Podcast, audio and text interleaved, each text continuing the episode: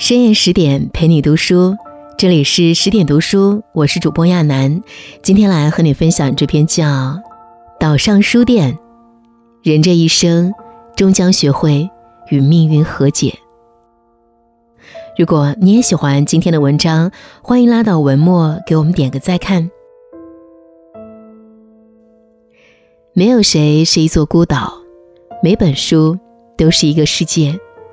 这句话耳熟能详，出自加泽文的小说《岛上书店》。这本书在2014年一经上市，就以压倒性高票获得美国独立书商选书第一名，畅销全球三十多个国家。初读这本书，我以为它只是描述了主人公费克里跌宕起伏的一生。时隔多年再次阅读，却发现这是一本关于生命。和救赎的小说，逃避解决不了人生的难题。人近中年的费克里居住在与世隔绝的爱丽丝岛上，经营着一家书店。可来买书的人寥寥可数，书架上的书都落了灰，书店生意惨淡，濒临倒闭。几年前，书店刚开张的时候，却是岛上最热闹的地方，每天来买书的人络绎不绝。那时，费克里和妻子妮可一起经营书店。妮可为人随和大方，挑书的眼光非常好，挑的书深受岛上的人喜欢。费克里每天看着心爱的妻子和热闹的书店，心里流淌的全是幸福。可这幸福的时光没过多久。命运给了费克里当头一棒，妻子在一次开车外出时不幸出了车祸，离开了费克里。跟着妻子一起离开的还有肚子里才两个月大的宝宝。妻子和孩子的离开给了费克里晴天霹雳般的打击，他无法接受这样的事实，陷入巨大的悲痛里。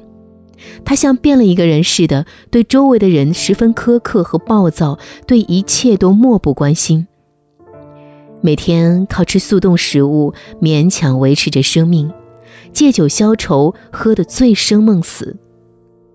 有一天晚上，他又喝得大醉，醉梦中他感觉妻子就在身边，他躺在妻子的怀里，闻到了她身上熟悉的味道，还是那么温暖。从那以后，他更加毫无节制地喝酒，因为他觉得只要喝醉了，就能回到之前的时光，就能看见妻子，就能欺骗自己，妻子和孩子从没有离开他。费克里像鸵鸟一样，一头扎进沙堆里，用酒精麻痹自己，无休止地沉沦在过去的悲痛里，不愿意走出来。有位心理学家说。你不能解决问题，你就成为了问题。费克里逃避妻子和孩子离世的事实，不去面对过往的伤痛，也不愿意开始新的生活。而人生的难题是没办法自动消失的，他的生活变得一团糟，过往的伤痛正在一步步拖垮他。他成为了小岛居民心中的怪胎，人人都对他敬而远之。真正的强大。不是忘记，而是接纳。当费克里的人生陷入僵局时，命运给了他一个从天而降的礼物。那天他外出回家后，发现书店里多了一个可爱的小女孩，她正坐在书架前津津有味地看着书。费克里在女孩身上发现一张纸条，上面写着：“这是玛雅。”两岁一个月大，他的父亲无法出现在他的生命里，我实在是走投无路了。落款是玛雅的妈妈。费克里本能地排斥这个女孩，想立马把她赶走，可夜色已经很深了，警局关门，费克里不忍把玛雅丢到大街上，迫于无奈，只能收留她一晚。第二天一早，费克里就把玛雅送到了警察局。警察一时无法找到玛雅的妈妈，安排玛雅在警察局生活。费克里不放心，又继续收留了她一周。一周后，警察告诉费克里，玛雅的妈妈跳湖自杀了。按照规定，玛雅将被送到福利院。看着玛雅纯真可爱的笑容，菲克里动了恻隐之心，于是决定正式收养她。费克里收养小女孩的消息传开后，小岛上的妈妈们十分担心，他们觉得势利且冷漠的费克里照顾不了一个小女孩。可不久，妈妈们发现自己错了。费克里尽心尽力地照顾玛雅，玛雅得了水痘，他能不眠不休地连续照顾好几天。他变着花样地打扮玛雅，玛雅穿着各式裙子，脸上洋溢着幸福快乐的笑容。岛上的人们开始觉得费克里变了。收养玛雅前，费克里非常讨厌童书，多次把向他推销童书的销售骂得狗血淋头。而现在，他为了让玛雅看他想看的书，主动联系那些销售购入大量图书。小女孩玛雅的出现，让费克里不再铁石心肠，开始学会不计回报的付出。抚养玛雅也让他变得温和谦逊，他开始打开自己的心，重新接纳周围的人和事。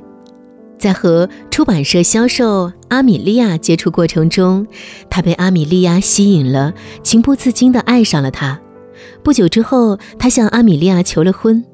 菲克里、阿米莉亚和玛雅三人组成了新的家庭，幸福地生活在一起。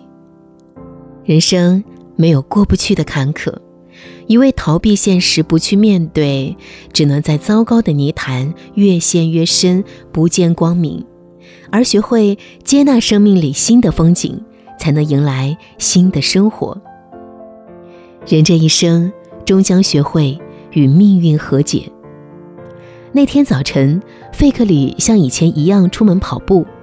但在快要到家的时候，突然眼前一黑，一头栽到地上，失去了知觉。菲克里被送到了医院，医生在他的大脑里发现了一个不常见的肿瘤，费克里需要赶紧做手术，但他却拒绝了。七万两千美金的治疗费用刺痛了费克里的心，这笔钱和房子的首付一样多。费克里一直梦想能给妻子和女儿买一套房子，让他们不用住在狭小的书店阁楼里。现在他好不容易攒够了钱，可如果做手术，这个梦想就破灭了。阿米莉亚和玛雅得知情况后，马上帮费克里安排了手术。他们告诉费克里，比起房子，我们更舍不得你。费克里走进了手术室。然而，不幸的是，生活不是浪漫的电视剧。手术后，费克里并未痊愈，一年后离开人世。妮可的去世让费克里万念俱灰，放弃了生活的希望。然而，当不幸再次来临，费克里自己的生命走到尽头，他却显得异常平静。他学会了坦然面对生命里的苦难。不再抱怨命运的不公，他在人群中找到了与他心心相印的阿米莉亚，两人携手走到他生命的最后时刻。他也在生命最困苦的时候遇到了让他成为爸爸的玛雅，他学会了爱，也明白了爱。菲克里在临走之前握着玛雅的手说：“玛雅，我们会成为我们所爱的那样，是爱成就了我们。”王小波说：“我们无法决定怎么生，怎么死，但我们可以决定怎么爱，怎么活。我们永远无法猜透命运安排的剧情，下一秒是幸福，亦或会发生不幸。我们唯一能做的是接受人生的不完美，与每一次苦难和解，勇敢去爱。”用力去活，用心去追逐生命中最为温暖、诚挚的东西。每个人的生命中都有无比艰难的一年，正是那一年，让我们的生命变得无比美好而辽阔。岛上书店里的这句话，治愈了无数读者。在费克里最难熬的那一年，他接纳了从天而降的玛雅，开始学会爱，从此与命运和解。我们也都曾有过人生的至暗时刻，被生活折磨，被命运击垮，去和那些曾经的执着的过去和解吧，与伤害过自己的人们和解吧，与承受的委屈和解吧。余生，愿你我眼里有光，心中有爱。